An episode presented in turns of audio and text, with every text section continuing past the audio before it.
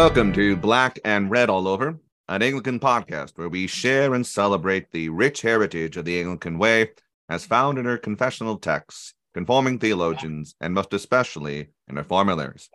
I'm Richard Tarsitano, the pastor of Trinity Anglican Church in beautiful Connersville, Indiana, and I'm joined by Stephen Wedgeworth, pastor of Christ Church Anglican in South Bend, Indiana. Good morning, Stephen. How are you today? I'm doing great, Richard. Good to be back with you. How are you? Oh, Jim Dandy, thank you. Excellent. Very excited to uh, jump into Article 17 today. Uh, I'm sure it will bring lots of interesting commentary, but uh, it's it's a great article, an important and beautiful article, uh, and one that I'm excited to speak with you about. Yes, this one, uh, you know, some listeners know I have a history of Presbyterianism, all things Calvinism.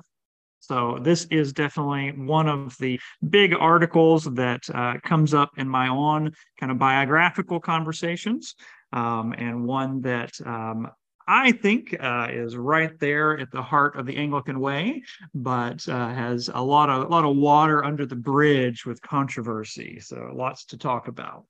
Yes, indeed. So uh, we'll go and get started with a reading of Article 17 of predestination and election. Predestination to life is the everlasting purpose of God, whereby, before the foundations of the world were laid, he hath constantly decreed by his counsel secret to us, to deliver from curse and damnation those whom he hath chosen in Christ out of mankind, and to bring them by Christ to everlasting salvation, as vessels made to honor. Wherefore, they which be endued with so excellent a benefit of God be called according to God's purpose by his Spirit, working in due season. They through grace obey the calling. They be justified freely they be made sons of God by adoption. They be made like the image of his only begotten Son, Jesus Christ. They walk religiously in good works, and at length, by God's mercy, they attain to everlasting felicity. As the godly consideration of predestination and our election in Christ is full of sweet, pleasant, and unspeakable comfort to godly persons, and such as feel in themselves the working of the Spirit of Christ, mortifying the works of the flesh and their earthly members, and drawing up their mind to high and heavenly things, as well because it doth greatly establish and confirm their faith of eternal salvation to be enjoyed through Christ, as because it doth fervently kindle their love towards God. So for curious and carnal persons, lacking the Spirit of Christ, to have continually before their eyes the sentence of God's predestination is a most dangerous downfall, whereby the devil doth thrust them either into desperation or into wretchedness of most unclean living, no less perilous than desperation. Furthermore, we must receive God's promises in such wise as they be generally set forth to us in Holy Scripture. And in our doing, that will of God is to be followed, which we have expressly declared unto us in the Word of God. Okay, a lot going on there. Yes. Um, election, predestination. Uh, interestingly enough, um, in uh, in God's providence, uh, I spent this week working on a different different uh, venue for a different platform, but working on a paper on um, Calvinism, predestination, election, these topics. And so I got to spend a little time um, with the various traditions, different uh, confessional texts, and uh, something that maybe this is obvious, but I had not really thought about it before in these terms, something that was very helpful to me is that in Calvin's own writings, uh, also in the Lutheran confessions and in uh, many of the English uh, Reformed dogmatic writers, um, they are careful to s- distinguish different terms when we hear predestination, many people today jump right into like philosophical questions. Uh, right. You know, God is in control. Do we have any freedom? That kind of a thing. Determinism, um, all those things. yes. it's important to know that the term predestination in Protestant Christian uh, theology really is connected to the, the particular point of election, which is choosing certain people to be saved. And the ideas that we um, are thinking about when we're thinking about determinism or God's control, um, those are typically connected with the term uh, foreknowledge or uh, prescience. That's the technical term there. Um, and pretty much every Christian affirms prescience. You know, God knows all things, right? Uh, and even providence, which is not only he knows it, but he sort of uh, he orders it, he controls it. You know, um, not not one sparrow falls without your Father's will, right? That's what Jesus says. So um, though that might be controversial to modern you know modern americans modern europeans um, that really wasn't controversial in christian history um, it's there in the bible certainly it's in augustine uh, but it, it just follows from basic doctrine of god uh, he knows everything he's in control uh, he orders all things that come to pass uh, Romans 8:28, we know all things work together for the good of those who love him. Um, God works all things according to the purpose of his will, as we hear in Ephesians and elsewhere. So the basic idea that God is uh, in control, uh, in charge, uh, that's not really uh, the point of controversy here with predestination. Uh, it's connected, they go together, but that's a separate thing. Um, also, the concept of free will um, and the loss of free will is another conversation as well. You know, Martin mm-hmm. Luther, he's got a book, The Bondage of the Will. Um, the Lutheran confessions are all extremely clear uh, that the sinner does not have freedom to will good things in the eyes of God. They can't choose to do spiritually uh, righteous actions on their own. And so you, you don't have to be a Calvinist to, to, to hold to those views.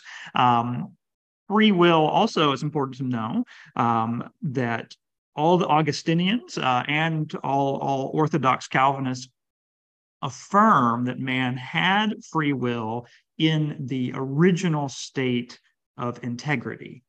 Mm-hmm. You know, before Adam fell into sin, he had free will. uh, right. He could choose to do the good. And so you'll see language um, in uh, the Westminster Confession, which is a Presbyterian document, which is strongly affirming divine predestination, foreordination, uh, the divine decree. Um, but it will say that uh, they still uphold the liberty and contingency of secondary causes. Yes. Um, and that language actually comes from earlier English, uh, Anglican uh, theologians. Um, uh, Ussher uses that kind of language yep. in his Irish articles. Uh, it even is going to go back to the Lambeth articles uh, during uh, the Elizabethan period. And so the idea is and that, that yes, God is in control. Actually, that same, that same language is also going to be used in uh, uh, Hooker, Davenant. I mean, they they both are all great. I mean, it's like the sort of the the the wide spectrum of of, uh, of what sometimes people sort of take to be um, the English positions. All use that language together. Yes, yes. And the more you read just the history of Christianity, um, you see that being a, the normal way to talk about things. It's kind of 19th and 20th century where people forget this stuff. Um, so the idea is yes, God is in control. He orders all things. And yet, uh, because he is an infinite being outside of space and time, uh, he's not in some sort of competition with human freedom, contingency, responsibility. Um, the two can coexist together. And uh, and so it's not a philosophical determinist. It's not no. fatalism or stoicism uh, or any of that thing that that anyone in the Reformed tradition is talking about. Um, again, things might change as you get into the modern era. That's right. But in, in the period of Reformed Orthodoxy in which the articles of religion are written, uh, that's not what they're affirming. Uh, they affirm free will in its generic sense that humans are created with the ability to choose to do right. Um, and even after sin, the problem is not God's sovereignty. You know, that's not what keeps us from being able to do the good. Uh, the problem is our sin, right. bent will, concupiscence. And so, what what we're concerned about is the effect of original sin, mm-hmm. and as Paul says, the natural man in the flesh, uh, he cannot please God. That's right. I I, lo- I love the way uh, Hooker puts it. Um, and I and you you mentioned that uh, talking about Calvinism, even that word sometimes in circles, just suddenly people just their ire goes up and you can't have a, a reasonable conversation. Um, so Hooker will talk about the the total disability of a person um, is a language he loves to use. Um, and and yeah, that's right in that in in in, that wheelhouse of our. Um, he'll talk about we have a, an aptness that uh, is still there. Like there's like we're not brute beasts, right? There's a real mm-hmm. still there's still a beautiful part of being a human being, and there's still a a, a, a, glory there. Um, but we do, without uh, the grace of God, we are totally una- unable to to turn to Him, um, and that should be uncontroversial. But it is fascinating how often that is very controversial um, in in circles where where uh, I think because of how I, and I use this term and technically how dumb the discourse can be between uh, uh, uh, uh, uh, what's considered sort of Protestant and Catholic. Um, you can get some very odd distinctions that get put in um, that are solidified, um, that are very simplistic, um, and are actually not uh, and anachronistically brought back to these texts um, where people are, are going to try to die in a hill to protect, you know, sort of a philosophical libertarianism that just just just just is incompatible with the God we find in the Bible. That's right. And since it was a few weeks, or I guess months ago, uh, since we discussed it, we should remind listeners that uh, Article 10 of the 39 Articles discusses free will. So that, that has already been covered. Uh, and Article 10 says that after the fall, man cannot turn and prepare himself by his own natural strength and good works to faith and calling upon God. So, so that's already been right. covered the loss of free will, and it's due to sin. Where predestination and election kicks in, the topic that we're covering today is, is after all of that has been taken into account. And we're looking at man as sinner, and then God is choosing, he is uh, decreeing to deliver some portion of humanity from the sinful condition. So that's where this doctrine starts. And we have to be really careful when we talk about that. And you can see that here in Article 17. It's before the foundation of the world because it's in the mind of God. You know, it's he's already decreeing and purposing these sorts of things.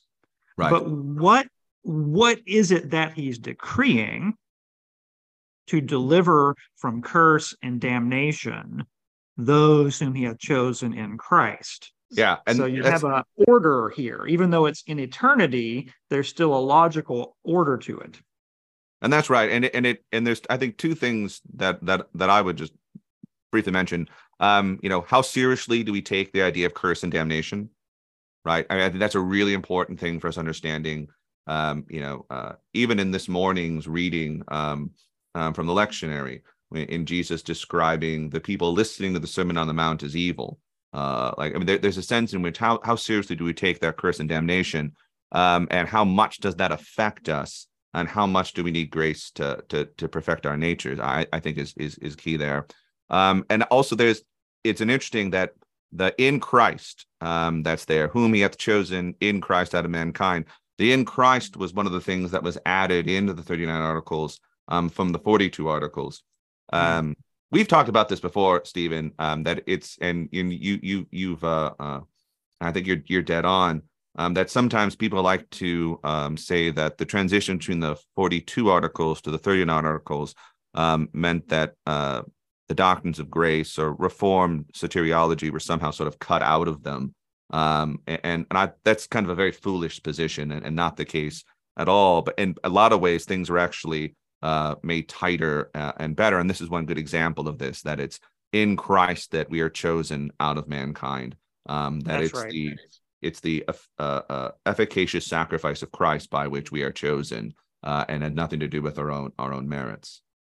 Yeah, yeah, that's right. Um, the the 42 articles, of course, that's sort of Cranmer's production uh, in his own lifetime, and then later um, they are uh, refined and they become the 39 articles.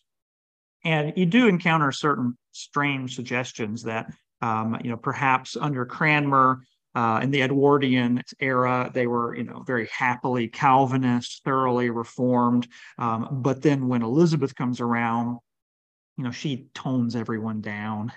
Right. uh, right. settle down, guys, and uh, some sort of like compromise with maybe Lutheranism is Mhm. achieved.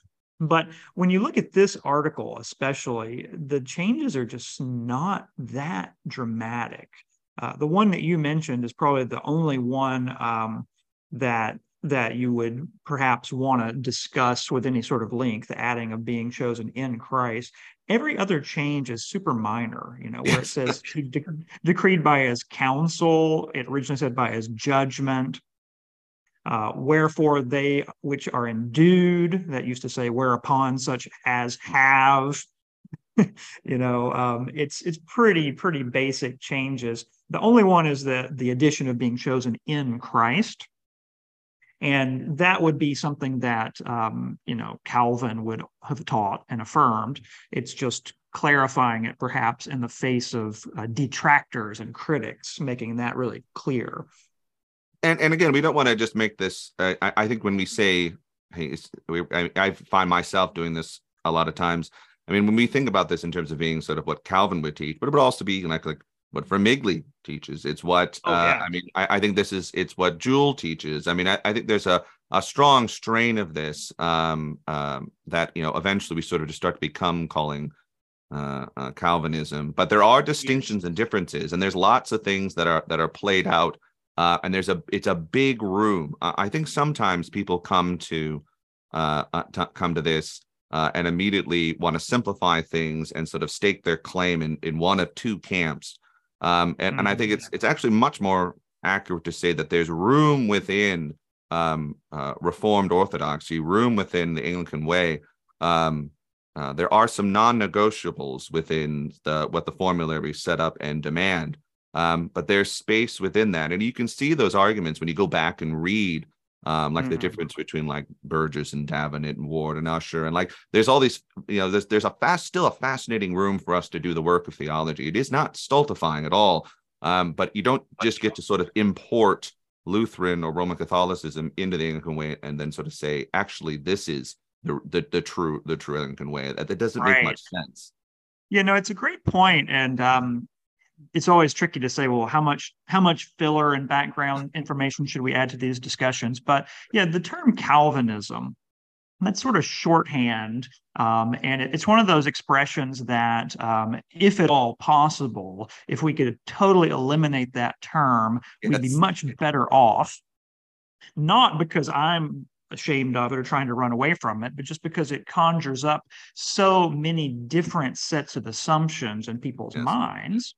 And also, this is the big problem is that it it sends the message that this doctrine of election and predestination is somehow like uniquely tied to John Calvin. Right. Uh, and that's just not true. Um, prior to Calvin, Zwingli is proclaiming the uh, predestination and the decree of God very strongly. Um, Cranmer, who is going to be known as a proponent of it, I was, I was looking at the MacCulloch bio very quickly uh, to see what he said about this topic. And uh, Cranmer actually brings it up in his sacramental debates because there's, you know, the question of how do you receive the grace and the sacraments, and you've got to have faith. So, how do you have faith? That's got to be given to you by God. And so, uh, Cranmer is relying on a doctrine of election and predestination for uh, his theology of the sacraments, especially uh, the, the reception of the Lord's Supper, but also baptism. Uh, Mhm. That's very interesting. MacCulloch talks about um, some of the work from Ashley Null, where Null has discovered Cranmer's um, well, I shouldn't say discovered as if no one ever had it, but he's uncovered and drawn more attention to Cranmer's writings and notes and kind of personal journals on this stuff. And uh, Cranmer is uh, relying on the doctrine of election to explain uh, how it is that, that people can receive the grace of baptism. And this is coming out in the 1540s, uh, these notes from Cranmer, uh, where he's writing that. And he's not primarily at that time um, associating with Calvin. You know, Calvin never moves to England. Cranmer doesn't go visit Calvin. Uh, he's working with Peter Peter Martyr Vermigli, and he's corresponding with Martin. Yes. So uh, Bucer is in Strasbourg, um, a character that's often seen as a bridge between Luther and Calvin. Vermigli was um, he passed through Geneva. He was associated some sometime with the German uh, Reformed as well, though he himself is Italian.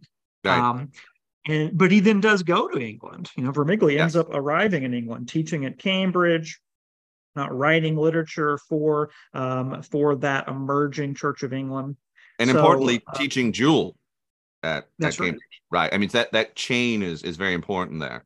Yes, absolutely. And so um, the the doctrine that people commonly call Calvinism, uh, when you're thinking of the Church of England, much more central players to it would be Bucer, would be Vermigli. Um, the writings of Henry Bullinger were very popular. So there, he's a successor to Zwingli in Switzerland. He's brought in. Also, another Italian. You'll like all these Italians, Richard. Oh, yes. Uh, Ger- Gerolamo Zanchi. Oh, yes. Um, he wrote a book on predestination, and it was brought to England, translated into English, widely distributed. Um, and so you, you had a whole community and network of theologians. And whether or not they ought to be called Calvinist, you know, is really debatable, especially with yes. like Vermigli and Zanchi. Yeah. Um, you know, they they didn't share Calvin's view um, against all images. Right. And that surprises people. They, they actually had a role. Uh, they didn't use them for worship. That was they were all agreed on that. But they would allow you know crucifixes or nativity sets or you know paintings of the man Christ, whereas Calvin would not. You know, right. and that, that's a pretty important difference at the time in history. Um, and some of the articulations of baptism, especially with Bucer, um, you mm-hmm. know, you may be seeing things that sound a lot more Anglican there. Um, so that's just important to keep in mind. Um, the doctrine of predestination and election was very much present and common at the English Reformation, but no one understood that as the possession or contribution of Calvin. No. Uh, and many people uh, were already advocating it before Calvin had achieved, you know, his fame and authority. And I, I, and even beyond the, the generation of Cranmer and, uh, and and even beyond the second generation of Jewel and going going through that, uh, uh, I really highly recommend. Um, it's it's expensive, but uh, Michael J. Lynch's book on uh, John Davenant's hypothetical universalism, where he goes through a big way of defending the idea that um, there's uh, Augustinianism is just in the warp and woof of English religion um, I mean, you, you can even look at like uh, going through other archbishops of Canterbury. You mentioned Thomas Cranmer. I mean, is Cranmer's position that different from like Bradwardine or uh, uh, or uh, or even Anselm? I mean, there's so many similarities within all of that. Uh, I mean, it isn't as if they again like to call that Calvinism is a good shorthand in some ways, but that's a shorthand that only works in certain areas of our modern time. Uh, and of course, you know that you know you know church government that's that wouldn't be a form of Calvinism. Um, and Calvinism in Anglican writing post revolution, post the 1640 revolution, it becomes a not, it basically becomes a, a, a term for people who killed the king, which which sort of poisons it in writing for for the subsequent years afterwards. Um, right. And but none of that has to do anything with what most people think of Calvinism in terms of predestination and election, even though he he does write not that not as much that not that much about it, which is kind of funny in the institute. It's there uh, and it's but it's not meant it's not written in a controversial way um, which is so so fascinating when you get to it, it it's written no. as being uh, a fair reading uh, of augustine and prosper and fulgentius and all those guys. That's right. And in fact uh, we're probably getting into the weeds but i, I can't help myself um, that's all right. a lot of people when they compare you know the early reformation documents especially the Articles of Religion, with uh, the Westminster Confession, which is coming out later. That's much more of a Puritan document. One of the things they notice is that the older material, like the Articles, it puts predestination, you know, well into, you know, towards the back of the discussion. It's not one of the first few chapters. We've already covered a lot of things, and now it's coming up the Westminster is different. You know, it's got the divine decree up there. You know, at uh, I forget is it chapter like three or four. You know, it's it's pretty it's early. It's yeah, it's it's early. It's towards the beginning. Let me double check. It's chapter three. It's the yeah, third thing early. they want to talk about. So they do Bible, they do God, they do decree. So so like okay, wow, that that's a different uh different set of uh, priorities, perhaps. Yes. But having said that, now go back and look through Calvin's Institutes. And he does not handle predestination until the right. third book. Yes. Not chapter, book. book. Yeah, that's right. And it, it's playing the position, uh, it's doing the work that it's doing in the articles. You know, having yeah. discussed Adam's fall into sin, having discussed our inability because of sin, um, we now know and see that God is the one who chooses us. Uh, he decides to send his spirit to work in us to grant us faith and capability.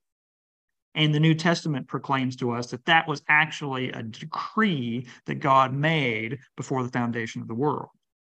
Right. So um, Calvin actually representing the older uh, sort of order and position here um, just shows you, yeah, the diversity, the distinctions, and um, we don't want to get too hung up on later uh, sort of particularities. So, is this a Calvinistic article? Maybe, but should we call it that? No, because that's not historically accurate.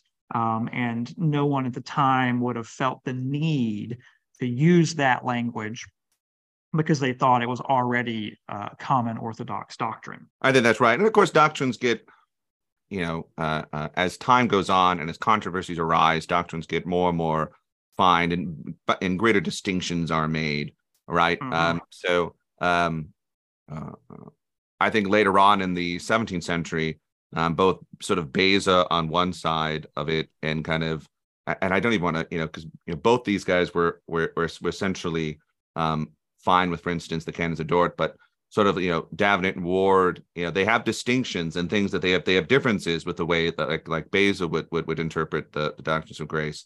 Um, but I think uh, there's much value in the Anglican way uh, of looking back, um, particularly in its defense of uh, uh something like uh, kind of the, the Lombardian formula of you know sufficient for all, efficient for the elect.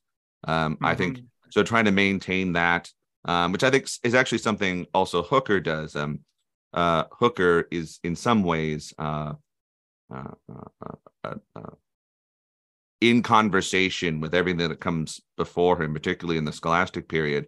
Um, and some distinction that people will make sometimes um, is that Hooker seemed to have some sense of what Aquinas talks about, sort of the permissive will um, kind of idea. Um, but you know, it's funny.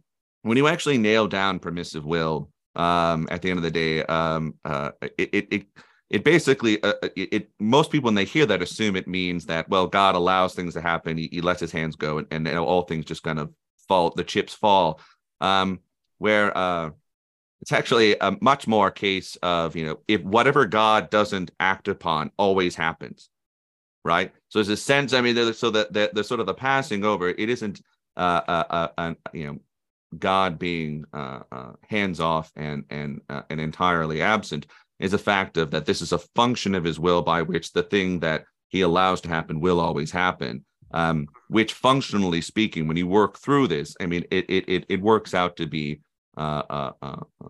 very very much a function of the same doctrine. Yeah, the, the term permissive will, you do see that in Augustine, and it's it's often used as um, you know, a way to show differences between, you know, a really strict Calvinist. But you have to keep in mind that they still thought that God was active in his permitting. Permissive. Well, yes, exactly right. Yes, that's it. Yes. Um, because if God is not active, then you're contradicting the um, the the prior doctrine that He is pure act. God is always active. He is not right. acted upon. He uh, is impassible. You know um, that was everyone affirmed that God was impassible. So um, he's got to be always the, the original actor here. And when he permits things, that's by saying, you know, because I've decreed all this to happen, I then um, am going to use all of the various secondary causes and I will allow them to do their work. So uh, he's not, you know, intervening and changing the secondary cause. He's letting the secondary cause do its work. That's what that means very technical um, but uh, yeah i don't think there's a lot of difference there between hooker and you know um, at least the the ordinary reformed orthodoxy um, and that's really what matters right if, if we determine that calvin himself was wonky or imprecise um, that wouldn't really change anything for the various confessional documents. that's right. And, and, that's just sort of an interpretation of Romans 1, right? I mean, that's God giving them up to their own desires. I mean, but again, that giving, I mean, that's, that's all active within what God is doing. Um, and I think you're right. Um, uh, uh, at the end of the day, the the line that Hooker draws, and I think also the line that that that that Davenant would draw as well, um, is the question of whether or not God elects people to salvation and carries them through to the end and gives them the grace to to do that um, outside of any of their merit or, or or actions. And that is entirely Hooker's. Hooker will will die on that hill um, yep. from the beginning of his ministry, even through his late writings. Um, that that to him is the big distinction. Um, and and to, if you ask a person, a lot of times that's what they'll say. They think um, is Calvinism, um, and uh, this was not this for them. This was this was entirely an uncontroversial point and did not put them in any kind of sort of strange, weird Calvinism camp. Yeah, I was uh, looking at the um, the Lambeth articles. These are written in 1595 um, commonly said to be like the the beefier, more Calvinistic stuff mm-hmm. that um, Elizabeth doesn't allow to become a formulary. Um, and it is true that Elizabeth doesn't allow it to become a formulary, um, and we could debate why or what if it needed to have been. But what's interesting is it was approved by both the Archbishop of Canterbury and the Archbishop of York uh, in 1595. Mm-hmm. So this is this is well before uh, the controversy with Arminianism. You know that right. that's not breaking out until the 16 uh, you know after the 1600s. Really, I mean, I guess I should say well before. Maybe people are already debating it, but the Synod of Dort is not until 1619. Right. So so we're we're in advance of that. Um, and this is going to be approved by the archbishops of Canterbury and of York. I'm assuming that's Whitgift at this time yes. in history. That would be uh, um, Archbishop of Canterbury. Yeah, and uh, Whitgift is the guy who also recruits Hooker to write nice. the laws. That's exactly right. Yes. So you know these are they're they're all they're all on the same team at that point in history. Um, and one of the lines in the Lambeth articles, and I think this is kind of the the key thing that we're probably trying to get at. It says the moving or efficient cause of predestination to life is not the foresight of faith or perseverance or good works or anything inherent in the person predestined, but only the will of God's good pleasure. Yes. And that's so something that's even like, yeah, that's something even Lancelot Andrewes is, is totally on board for that part of it. I mean, he's got his problems with certain other aspects, but he's 100% on there. Um, yeah. yeah. So, so God is the one who chooses it, and he doesn't choose it because of something in us, but out of his goodwill. And that's what we see in Article 17. Uh, he hath constantly decreed before the foundation of the world to deliver those whom he have chosen. Um, and, and that's the first affirmation. And then wherefore, or you know, now the today we would say, therefore, because of this, they which be endued with so excellent a benefit of God be called according to God's purpose by a spirit working in due season. So, why is a person called? Because God hath elected them. You see, that's the reason they're called, because yes. God has elected them. And then once they are called, they through grace obey the calling They are justified, made freely sons of uh, made sons of God by adoption, be made like the image of Jesus. They walk in good works. And then look at the last clause. Read this very tightly. Um, remember your sort of sentence diagramming from, from grade school.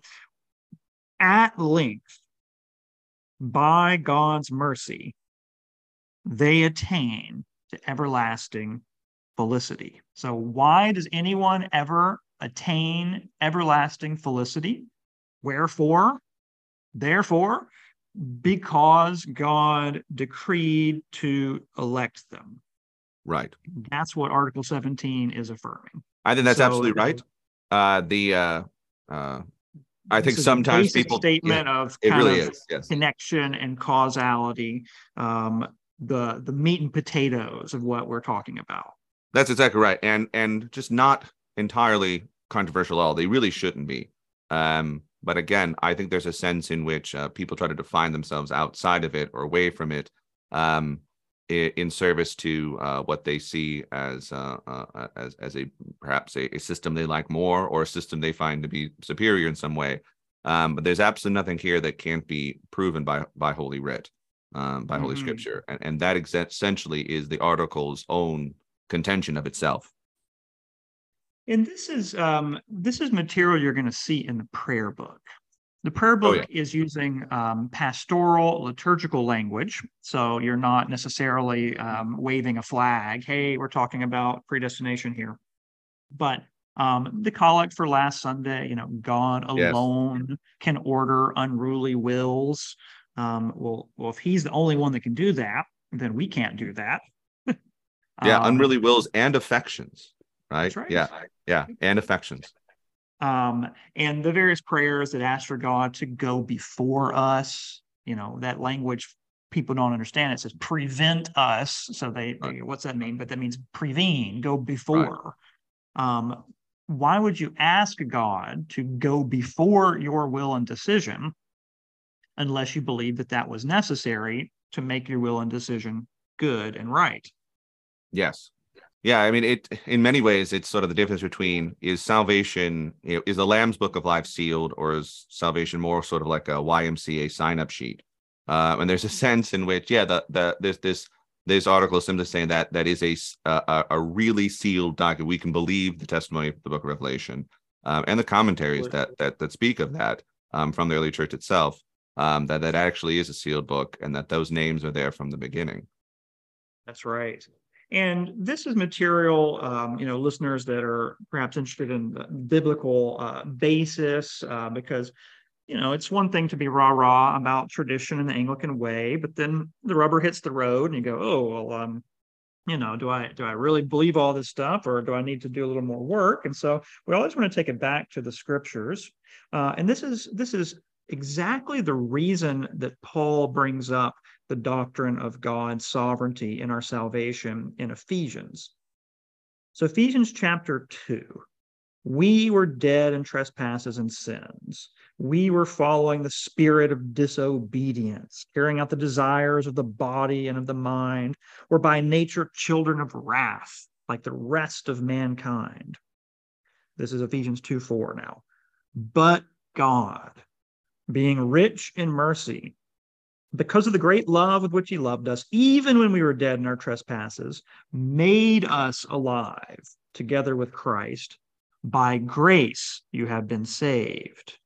And then in verse 8, for by grace you have been saved through faith, and this is not your own. It is the gift of God, not a result of works, so that no one may boast. And so there in Ephesians, Paul is saying, even the faith you have was given to you by God. It's not your own. You can't take credit for it. And that's how it was that you were transformed uh, from a child of wrath by nature to a son of God by grace. Absolutely. Dead men have to be revived. Mm-hmm. Right. Um, and, uh, and the same with Jesus' illustration of rebirth.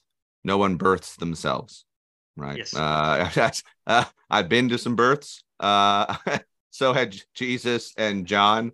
Um, no one, no one ever, no, no one ever said, "Man, that baby really did a great job birthing themselves." Um, now, of course, you know, there's a, there's activity in that as well. Uh, I think, and and I and our, and that's affirmed in both the article here. I mean, there, there's an obeying, right? There's that's obeying is is is is part of that, right? Um, but we would of course say that um, our boasting and our obeying would be similar um, to someone boasting about how well they did at their birth. Um, like it, yeah. it, it, okay, yeah, you did some stuff, um, but the idea that it wasn't the the doctor and the mother uh, that that did the the major, the, the, the the real work, um, and you would have been dead if they hadn't been there. Um, it would be is sort of a ridiculous position. So I think we can see yeah. a lot from those analogies that sort of help guide us, um, and and just be fine um, without having some kind of knee jerk reaction um, to protect yeah. our, our will. Um, this is something that uh, Hooker in his sermon, uh, The Learned Discourse on Justification, um, he'll be so bold as to call uh, a heresy of free will. Um, mm-hmm. But he's also perfectly fine with this idea of a temporal free will, where, like as you mentioned earlier, we can decide things we in, in our own lives, and we're not we're not not automatons or, or puppets of that nature. Um, but the idea that we can freely birth ourselves or freely revive ourselves from the dead um, simply doesn't comport with the, what we see in, in, in scripture. No. Another another relevant passage the first chapter of john's gospel verses 12 and 13 um, all who did receive him who believed in his name he gave the right to become children of god who were born not of blood nor of the will of flesh, nor of the will of man, but of God. And that's so interesting that John is covering every possible category there, you yes. know, of of blood. Okay, maybe it's ethnicity, Jew, Gentile. Nope, that's not it. The will of the flesh. Okay, maybe that's man um, in his fallen condition, you know, the, in yes. the flesh. Nope, not the flesh, nor the will of man. So if if that second category was fuzzy and you thought you could get a runaround, he's like, not even the will of man, but the will of God.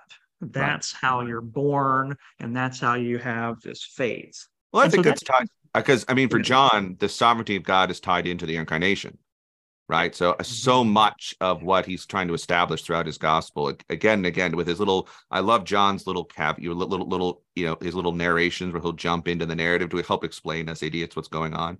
Um, and, and yeah, and, and but so much of what he's establishing is that um, uh, Jesus is divine, and part of that divinity is his sovereignty. So, so this is what Article 17 is getting at: that God yeah. has chosen the people whom He will to save, to elect out of their condition of sin and damnation, and then to bring them to Christ to be saved and you've got every step in in the chain as as people talk about. Um, god he makes the decision to elect then he calls them. Then by being called they're given grace to obey. Uh, they're then justified freely. They're adopted. They're sanctified and transformed to be like jesus. They do indeed walk according to good works and then at length, that is, over the course of their life, having persevered, uh, they attain everlasting felicity. They attain eternal salvation. All of the steps there. Um, this is not um, an automatic abstract election. Okay, pick you, boom, it's over. This is ordaining every step in the way. And this is why secondary causes matter. This is why the ordinary uh, means of grace matter. Yes. Um, yeah. Because God ordains the means, uh, and these are real, and we need to take use of them. And in our life, in our experience, the rest of the article is at pains to say that's how we discover God's will. Yes. Through what he gives to us, what he reveals. The last paragraph of Article 17 we must receive God's promises in such ways as they be generally set forth to us in Holy Scripture. So uh, we all take it, you know. We we don't um, we don't leapfrog over what has been given to us to try to find some secret thing because it is by definition secret. Um, we go through what God has given us. And there are lots of times that um, God reveals to us what we need in, in, in the time, right? I mean, one thinks of the the uh, revelation of Jesus as uh, incarnate Lord to his uh, uh apostles and disciples. Um, things are on his timetable, uh, and he is uh, bringing us into all truth through the Holy Spirit. Um, and that truth is found in the Word of God, and we have what we are meant to have, right? Mm-hmm. Uh, and we are very blessed to have it. Um, and we are not in a position where people, oh, you know, everyone has ex- exhausted the scriptures. They just know them so well and understand them so perfectly. Um, uh, if only we had something more. Um, that is not our, our situation or our case. Um, we daily need to be renewed um, by the Holy Spirit's word uh, in scripture. And that's part of the way in which grace is coming to us. Uh, and we are being further and further advanced through sanctification towards our towards our, our glory and felicity. Yeah. Now there's a few other things that aren't discussed in this article. And I think this is important um, because even though I'm making my pitch that we need to understand Anglicanism this way, giving you the history, giving you the context, um, it's also true that they could have gone on and said a lot more. Yes. Uh, they could have gotten into reprobation and uh, how it is and why people aren't elect. Yes. And they don't. They just, the article simply doesn't talk about it. And that was true of the 42 articles with Cranmer yes. as well. Yeah. He didn't talk about it, he just left it right here. And so that approach, someone could argue, oh, well, that maybe seems a little more Lutheran, but it's not actually Lutheran because the Lutherans do go on to talk about it. That's and right. They give they give their own answer. Uh, this article just simply leaves it in silence. Yeah, I think that's right. It, it, yeah. So um, if someone said, "Well, I'm with you on all this, but uh, you know, it's that that other side of things, reprobation, that I'm not comfortable with," um, well, we could talk about that, and we can make logical arguments. Hey, if you affirm this much, then really you, you have to affirm other stuff. You know, we could do that, but the article doesn't explicitly go into all those details. Yes. I think that was an acknowledgement that hey, if we can have all of our clergy affirming this much, then we can stop and we can let people work through other details. We can we don't have to put down on ink and paper uh, all of the other aspects of the conversation. I think that's absolutely right. And you see that happen with men who can defend the article um, and uh, uh, uh and come to different conclusions on reprobation. I mean I, there's some there. Uh, i mean we can certainly i mean when we start talking about um, uh, uh, those who are curious and carnal persons lacking the spirit of Christ had to continue before their eyes the sentence of God's predestination is a most dangerous uh, downfall, whereby the devil does thrust them either into desperation or into wretchlessness. I mean, in some ways, we've got sort of a distinction between Peter and Judas, right? So there's a sense in which, I mean, that sort of idea of the devil entering into him, that's John language from, you know, Judas eats the supper, the devil en- enters into him um, and uh, uh, uh, and and bad things happen. Um, though of course God then uses those bad things for His glory, um, which is also connected into this as well. Um, so yes, but you're absolutely right. It, it doesn't give a, a, a long, strict definition of how the reprobate are in their condition, uh, uh, and or or even um, uh, uh, uh you know what what we'll see later stuff like you know graces of vocation and and all sorts of kind of technical ideas about you know can grace come upon the elect and then be taken away? Um it, it it's you know here it's specific in that the elect you know uh, um, uh, uh, will be carried through to the end.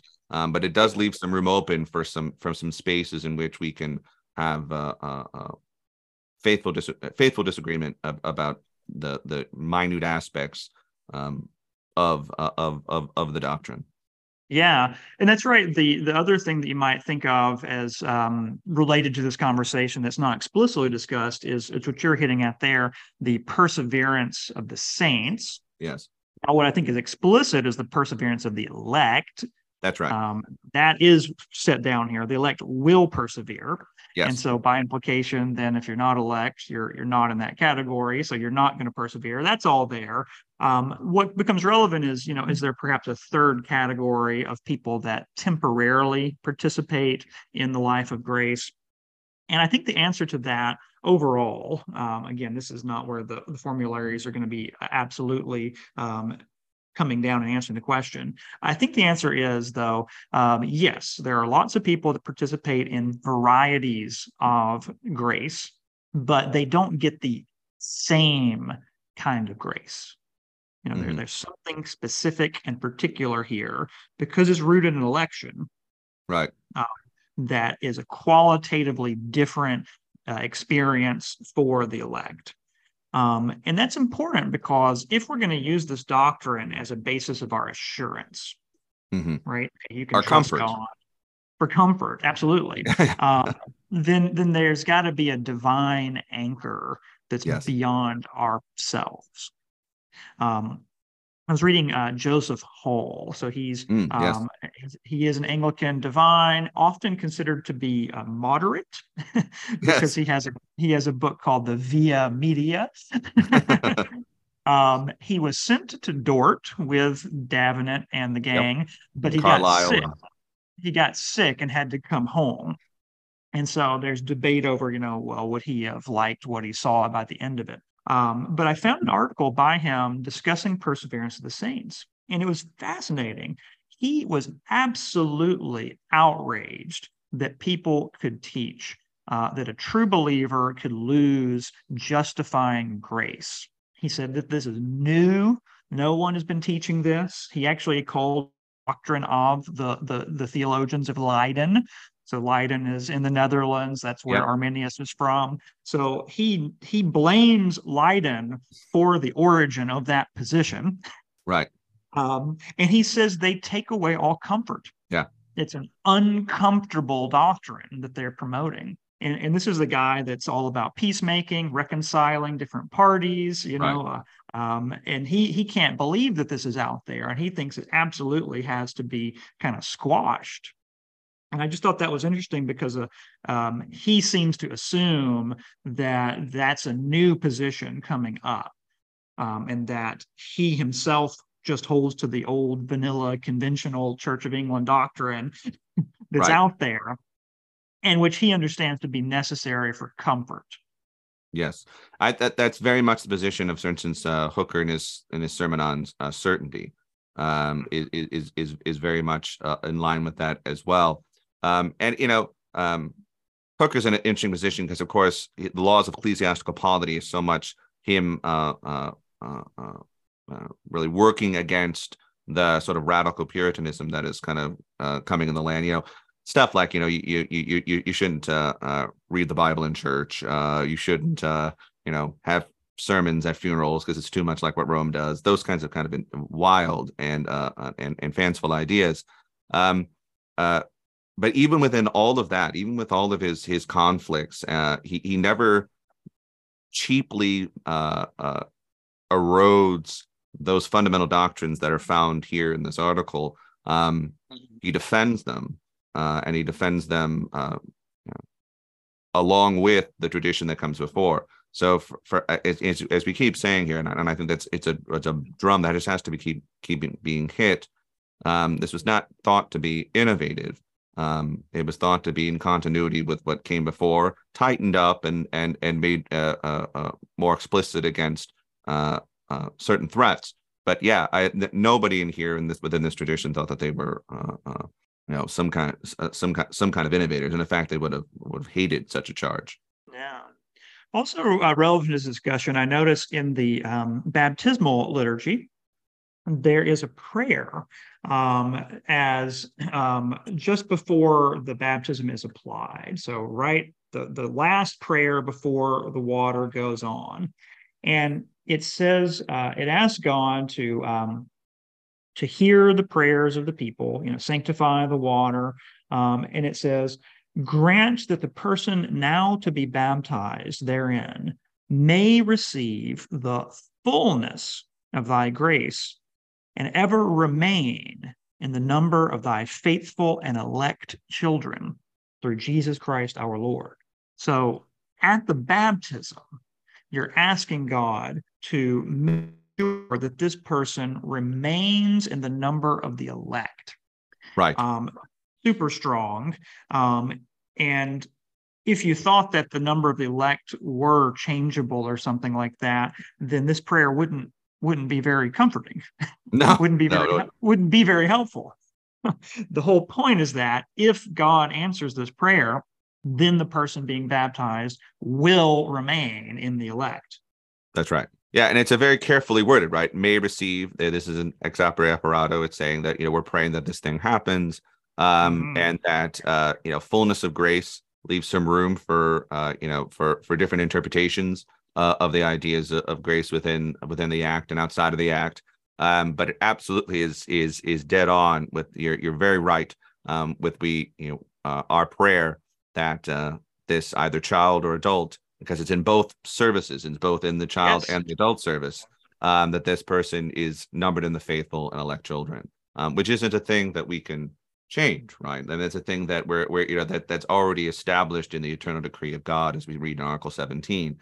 Um, Mhm. And once you have that connection, again, you you you miss that you you you know it's very important that we interpret the Book of Common Prayer on itself through itself, um, particularly Yes. through its articles, particularly through uh, the homilies, and it can also be helpful to look at the men who said what they were saying when they were writing it. That's also helpful. Um, it which uh, so within all of that, we can see that there's actually a a very beautiful and com- complete and complex uh, system of uh, uh, of reformed uh, Catholic spirituality, um, which is robust um, and benefits from not being uh, schizophrenically altered by bringing in things that have nothing to do with it, and then uh, Yeah. demanding that they And- be on that point of uh, at the baptism, you know, asking God to um, basically see that this person really is elect, you can imagine an objection. Well, you know, what about all those Baptist people that fall away?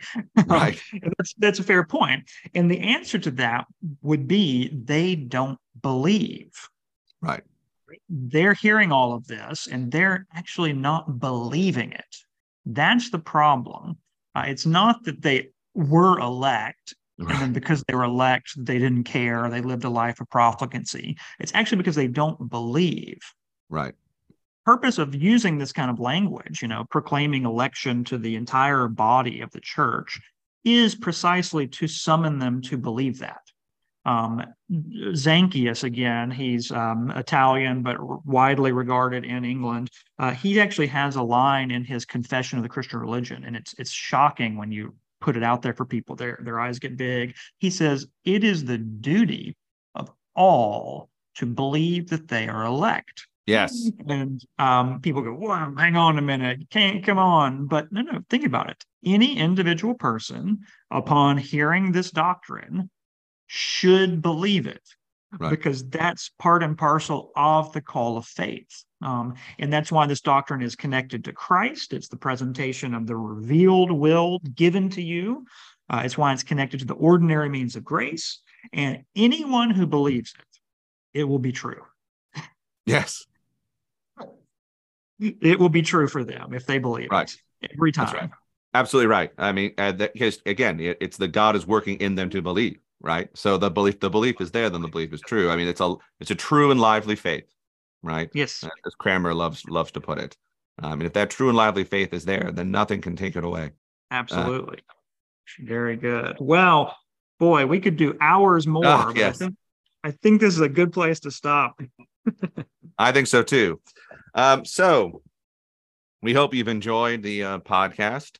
Um, if you have uh, any questions or thoughts or concerns, um, feel free to reach out to the two of us uh, on Twitter. Uh, Stephen is at at Wedge Tweets, at Wedge Tweets, and I am at at God Remembrancer. Um, so we hope you appreciated the podcast. We'll be back, God willing, in a month.